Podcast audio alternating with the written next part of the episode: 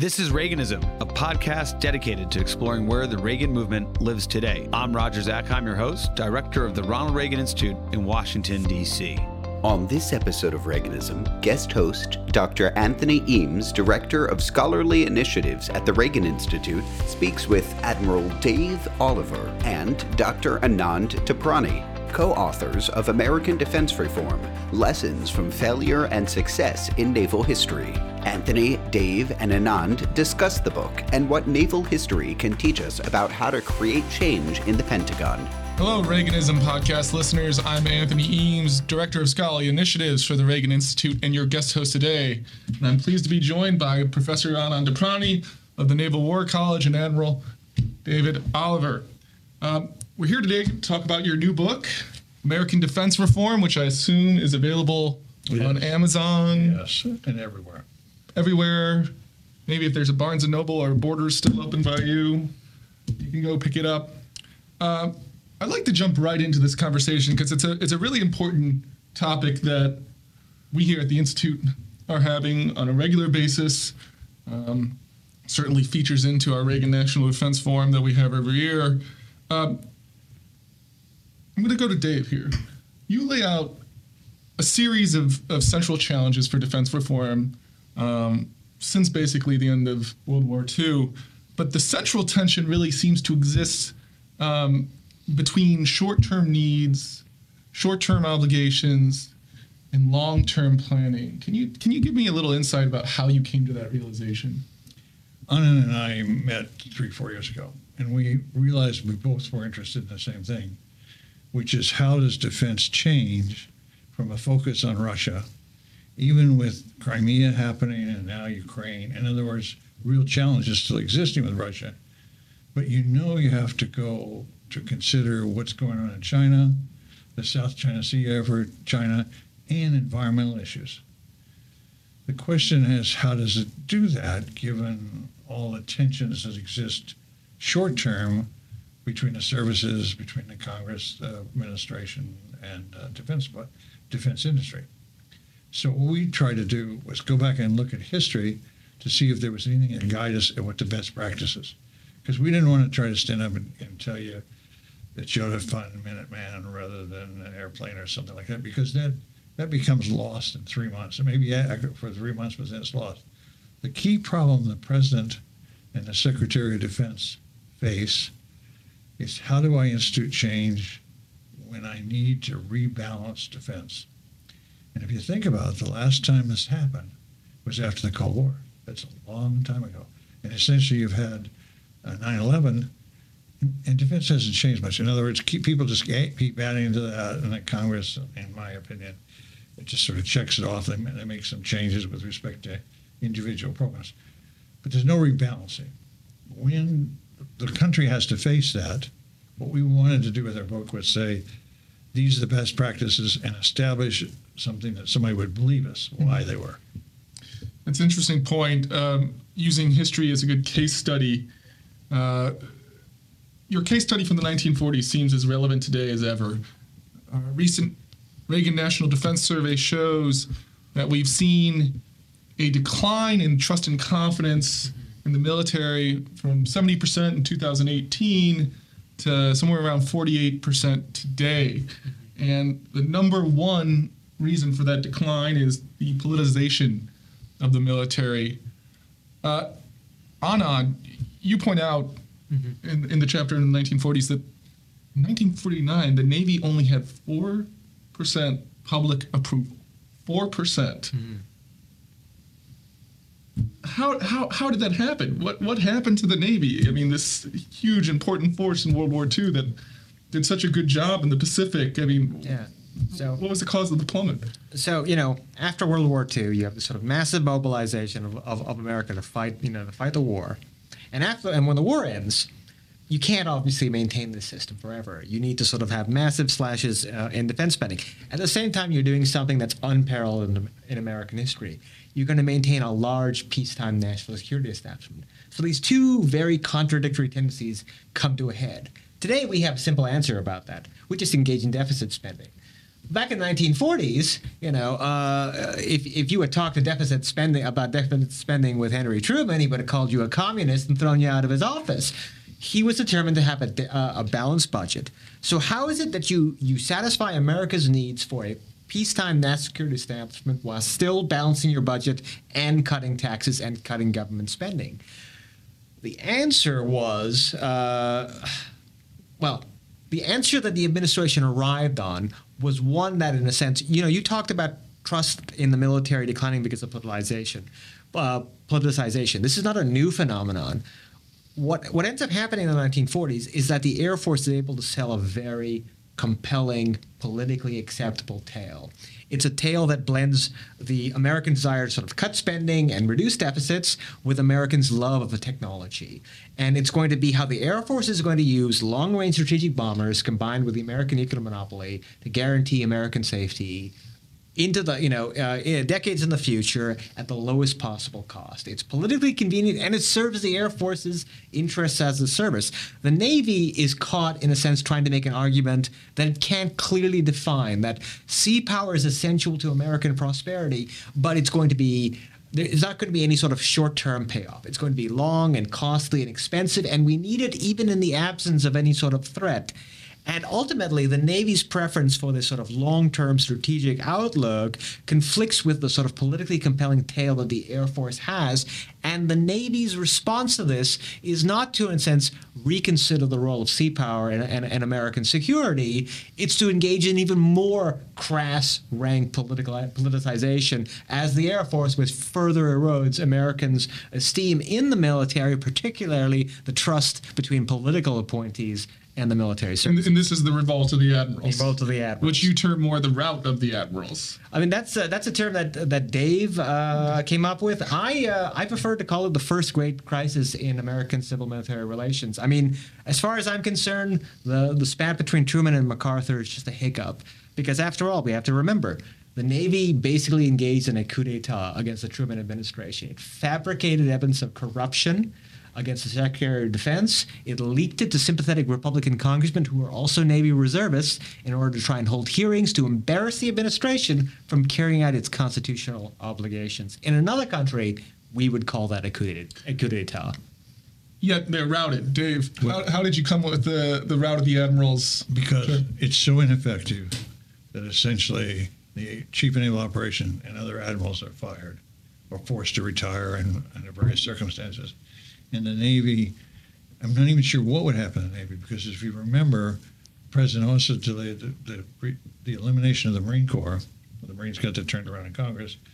And the Navy goes from $36 billion a year in budget in two years down to five with, and doesn't generate new ideas. And the only thing that happens is the Korean War comes along and those Air Force airplanes, one, are not going to drop nuclear war bombs in, in China, Secondly, they can't even talk to the Army on the ground anymore. So if it weren't for what was left of the Navy, carriers coming in and providing close air support, then the Chinese would overrun our soldiers and Marines in, in Korea. So that changes everybody and gives the Navy a chance to step back. But if you look at it from a perspective of history, the Navy guys that I thought were really good, and I then interviewed Admiral Burke and, and Admiral Anderson and all this stuff at, at the time the Navy performed terrible for the country. In other words, all these heroes of World War II, when the country, country had this real problem, they need to reduce the budget, they didn't come up with good ideas. They, they tried to stand in the way. And so what, we're gonna, what we did then is compared then, then what happened post-Vietnam, which is another, and then post-Cold War and said, did they operate differently? Yeah, that, that's a good segue into um, kind of a layout of the, the way you've you've constructed these case studies. I should note you you had some some interesting sources in there um, from Dave's interviews with several uh, chief of naval operations. Can you walk me through this, Anand? Let's go back to you. Walk me through kind of the highlights of those case studies of the 40s, the 60s, yeah. the 70s, the 80s. Yeah, the 40s is a, is a is there are a lot of lessons to be drawn from the 40s, but I think again to reemphasize a point I made earlier, the key lesson for civilian policymakers is the danger of listening to politically convenient advice. And it may be hard for people to believe this, but the military the, and the military services are deeply political animals, and the offer and the advice that they offer you is not is not always going to be disinterested. Sometimes it's going to reflect parochial service interests, and if you're not if you're not careful about that, you can potentially be led astray. The lesson of the 60s is in a, the 60s are in a sense a repeat of, of, of the events of the 40s. In fact, I'd argue every major sort of defense fight from the 40s until Goldwater Nichols is really about the same thing. But in the 60s, you have a civilian who's determined to impose meaningful civilian control over uh, a military sort of establishment that had almost grown out of control. And that man was the most, I'm one of the most consequential Americans of the 20th century. It's Robert Strange McNamara. And McNamara has enough and has three careers, each of which is worthy of study. Just in terms of talking about what he did as Secretary of Defense, was he implemented uh, the he introduced into the Pentagon the importance of systems analysis. And systems analysis is basically two things. It's the use, it's understanding the cost of weapons as part of a system. You don't just consider the cost of an aircraft carrier in isolation, you consider it with all the other implements that make it possible to have an aircraft carrier, planes, ships, uh, uh, personnel. The second thing was when you have disagreements about which weapons programs to fund, you use principles derived from microeconomics to establish the most cost effective way of generating national security, of marginal utility. How much capability do I get for every additional dollar that I spend? It's a very quantum, it, it, it's in other words the use of quantitative, anal- quanta, quantitative analysis to make military judgments. And it runs smack dab in the face of how the military sees its role Professional military advice is fundamentally experiential. That means it's based on anecdote and it's inherently qualitative. And so ultimately, civilians and, and the military already weren't speaking to another uh, as, as, as equals beforehand, and now they're being driven even farther apart because at least in, in, World War II, after World War II, a lot of these people had actually served in the military during the war.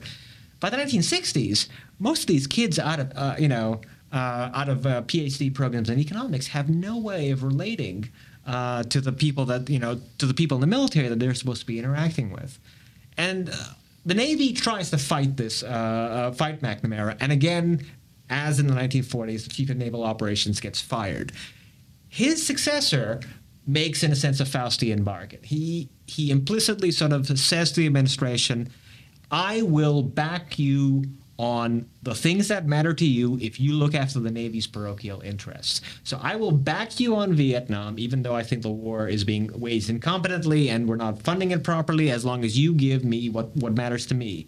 And he was an aviator, which meant that all he cared about was aircraft carriers. And so he got his aircraft carriers at the expense of basically not saying about Vietnam and how it was funded, which of course led contributed to the American defeat in Vietnam and the hollowing out of the military, which had not been properly funded during the war when the Johnson administration decided to sort of hide the cost of the conflict, which in turn led to the mess that Elmo Zumwalt had to, had to clean up in the 1970s, of which uh, events of which Dave directly participated. Dave, maybe that's a good good chance for you to comment here. Well, Anthony, what happens is uh, Zumwalt comes in, and what most people don't realize for the Navy to survive, uh, what, what it was set up was, is 29% of the people had to reenlist. At the time Zumwalt came in, 8% were reenlisting. There was no way you could recruit as many people, train, etc. And so what Zumwalt, his biggest problems were so At the same time, there were race riots on carriers, in the Marine Corps, on large ships. So, and, and as Anand said, since they didn't fund these ships, etc., the living conditions were horrible on the ships. I, I mean, I've been there. They were, they were terrible. So what Zumwalt had to face was he needed to reinvigorate uh, the surface force, which he did by building two new kinds of surface ships. But he had to change, socially change the Navy. And when he, and he, when he started talking about race relations, remember that all of the senators and congressmen who controlled the committees that gave the Navy money were from the Deep South. And when he started talking about bringing women in, President Nixon, uh, on has found a, a, tape of it, said to him, I don't care what you do about the blacks, but hold off on this women stuff. So here is this guy is who's trying to face this. Now, he did a terrific job. I mean, I, I worked for him. My wife's was his wife's best friend he really did a terrific job. What did he do wrong? In other words, as soon as he leaves, the Navy starts backing off on those things full speed astern. So how did he do it wrong, Anthony? And what we say is he had a staff, he had a small staff of about 21 who did his bidding and made all his changes. But you got the Navy is at the time, you know, 800,000, whatever. You've got to you've got to get all those 212 admirals. You've got to get somehow you've got to bring them and and make them understand and make them appreciate what you're doing. Or as soon as you leave, they say, "We don't understand this thing about women anyway, and, and why do we need blacks or browns in the Navy for, etc." So how do you do it differently? We then go to Kelso, which is the end of the Cold War, and Kelso, almost alone of lots of people, he'd been reading the Soviets' mail for years because he's a nuclear submarine. Mm-hmm. He's focused on the so- Soviet Navy. And he says they're really dead. The Navy needs to change to be a littoral navy to attack the problems that are going to happen in the next 20 or 30 years. So what he did was he got 35 admirals and generals together, and when he, and he which is we called the breakfast club, and we'd meet at 5:30 in the morning, so there were no other nobody could say I've got a phone call I got to make. Right? And, and, you played a role in organizing I, this. I was directing this. So, so, uh, but you meant you meant there, and then we took we took these experts who would later become candidly in the next administration, several it would become politicals. We picked out these people from the FFRDCs and from the think tanks who we thought were particularly bright, candidly, and said, here are the problems we know we're going to face. We want you to be our briefers. We let nobody else in the room, no staffers, took no notes, brought these these this intellect in, and made these guys talk to each other about not only what they believed in, but where they thought the other guy was lying to. Now, the point of this is, and the point of our book is, you can't do this in two weeks. You can't decide, by golly, I need to meet the next budget, et cetera, et cetera. You, this is a transformational process. For it took us a year and a half.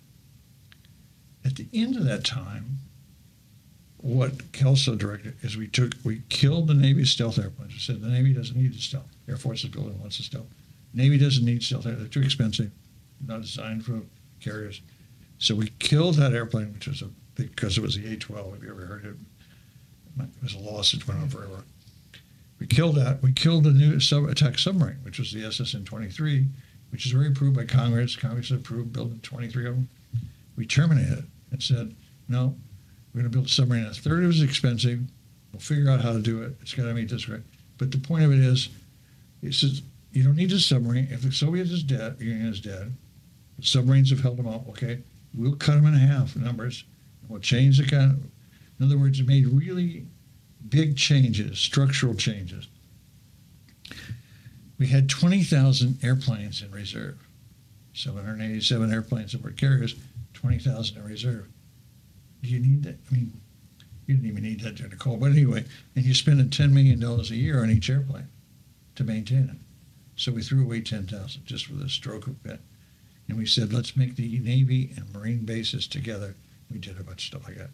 So this process, which which is essentially the difference, the differences between Zumwalt and here is it became it took in all the guys, which does not mean one that they all agreed after a month or after six months, or that we didn't fire a couple, right? Because you, you're, going to have to shoot a couple of them in the head because they're going to prove they don't care about the country over their own parochial mm-hmm. interests. Mm-hmm.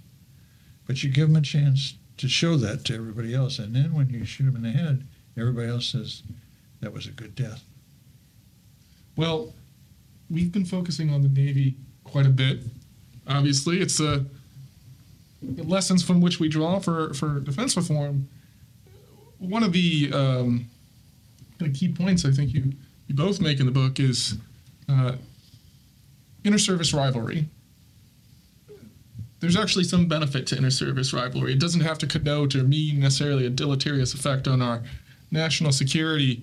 Um, I'll kick it back over to you, Dave, and then maybe Anand, you can comment what are the benefits you see to to to healthy inter-service rivalry? Is you get new ideas on the same thing. A service, once they've adopted an answer to a threat or to world conditions, they tend to gather around and say, you either accept that answer because we're going to build something that's expensive, and so we need to defend it someplace else. Whether or not it's like Navy airplane uh, carriers versus Air Force wings or something.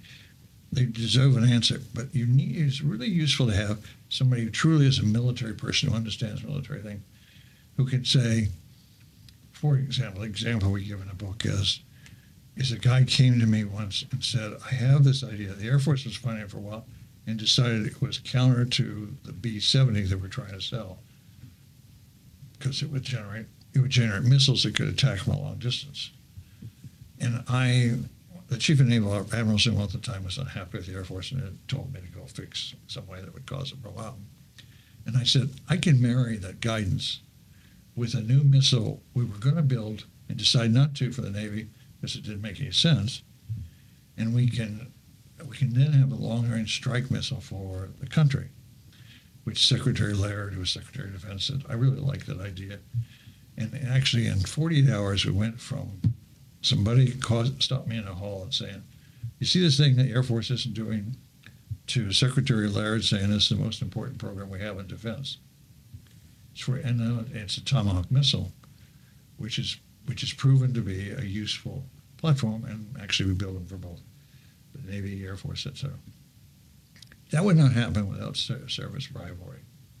So service rivalry is good, and, and as you as you guess, as Secretary Laird, and particularly if it's if it's wound in with with good secretaries of defense, good political who provide the direction and keep it under control. I don't mean just carping each other in newspapers. I'm saying actually thinking about, okay, this is culturally the way I would do it if I were an Air Force officer. Is there a way to do this which is much better for the country? And I've seen those things again and again. And as Anand will tell you, what happens is when we looked at this, we said, you know, these th- these things are just we've, we've we've looked at the Navy, but there's a reason why we think this applies to other services. I mean, before he starts, what happens if the Navy, if the Air Force and Army had done the same thing that Kelso, Admiral Kelso did in, in 90? It is extraordinary, and we talked about our book, how many billions of dollars they would have had funded in different programs rather than the programs they later canceled because they didn't think about how the Cold War has changed us. And what, and what we question is what kind of Army and Air Force would you have had when 9-11 happened? In other words, what capabilities? So Anand can discuss. Yeah, Anand, why don't you give us a little comment on that? Maybe Yeah. some historical examples here. Yeah, so obviously, uh, what I'd say is, you know, for someone like me who fancies himself a defense intellectual uh, and who believes very strongly in the notion of s- strong and assertive civilian control of the military, I want to sort of state that, for the record, you know, as somebody who admires Robert McNamara, we are not arguing that the country should civilian leaders should abdicate their responsibility and just turn everything over to the military. You know, Dave made the point is that this process only works if you have strong civilian leadership. The question is how is civilian leadership supposed to be exercised? So we use you know two terms very you know very carefully. Like civilians are supposed to provide guidance, support, supposed to provide leadership. They're not supposed to engage in direction, and that's the language that's actually in Title 10, and it's in Title 10 because it wasn't in the original National Security Act. You look in 19 in the 1947 uh, National Security Act. Direct does not figure into the Secretary of Defense's uh, responsibilities. There was a hope in the 1940s after the war that all of these uh, people who had all fought together in the war would come together, and that you'd actually encourage through this process of like competitive, co- you know, competi- you know, this competitive process. Uh, one where you all respected one another but would compete with another to offer the best solutions for the country, you'd achieve national, strong national defense without the heavy hand of sort of centralized direction. And what and Jim Forrestal believed in this to his very fiber and being, and it's probably the reason why he went insane and threw himself out of Bethesda Naval Hospital. Jim Forrestal, the first Secretary of Defense, Defense. for our listener. And uh, and Bob McNamara is determined not to be another Jim Forrestal or not to be another Louis Johnson, who was the target of the revolt of the admirals. And in 1958, the power for the Secretary of Defense to direct the services is put in the National Security Act, and it has remained in there ever since. So the Secretary has all of this power. We don't actually deny that that's the case, and we don't think it's necessarily a bad thing. And, there, and in some instances, it might be necessary for the secretary to exercise their, you know, his or her power to direct national defense. But we're trying to argue that ultimately there is a knowledge deficit here. You cannot possibly, no one person, no even small group of people can possibly get their head around the, the, sheer complexity of national defense, particularly the more technical and esoteric elements of this. You do have to, in a sense, there is no alternative to people actually operating on the basis of mutual trust and respect.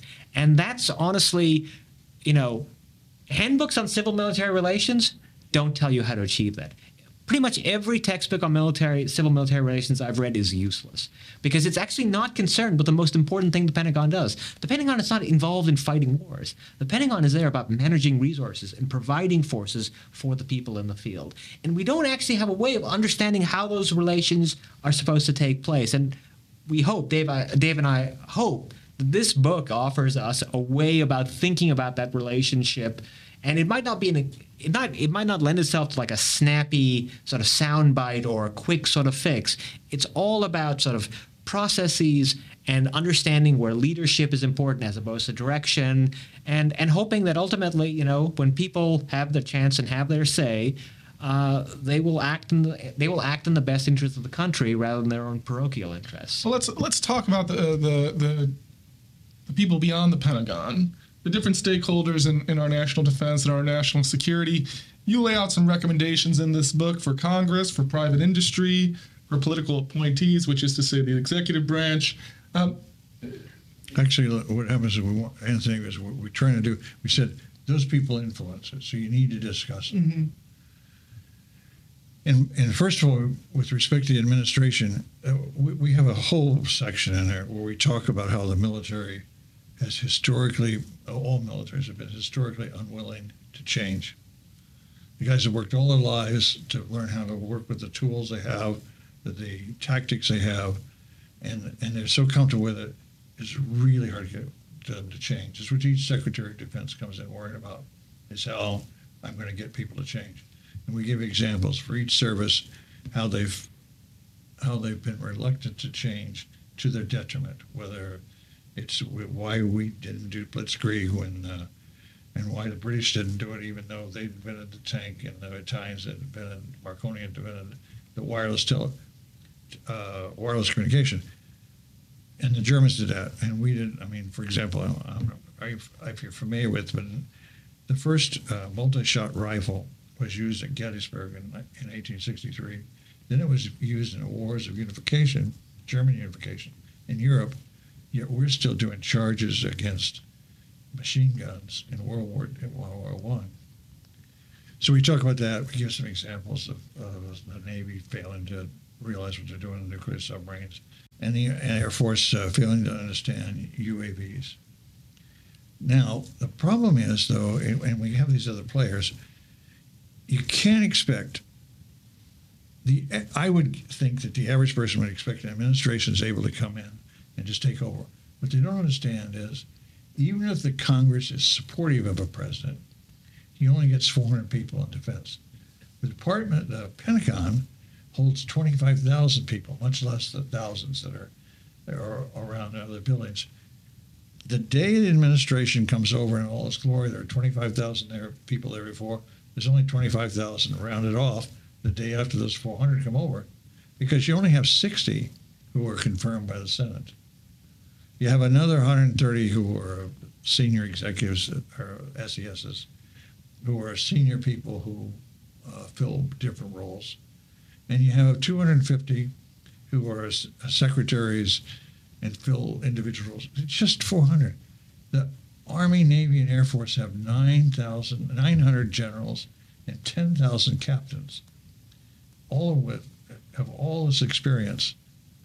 So what happens is the administration has to be supported by the military. It can't ignore them.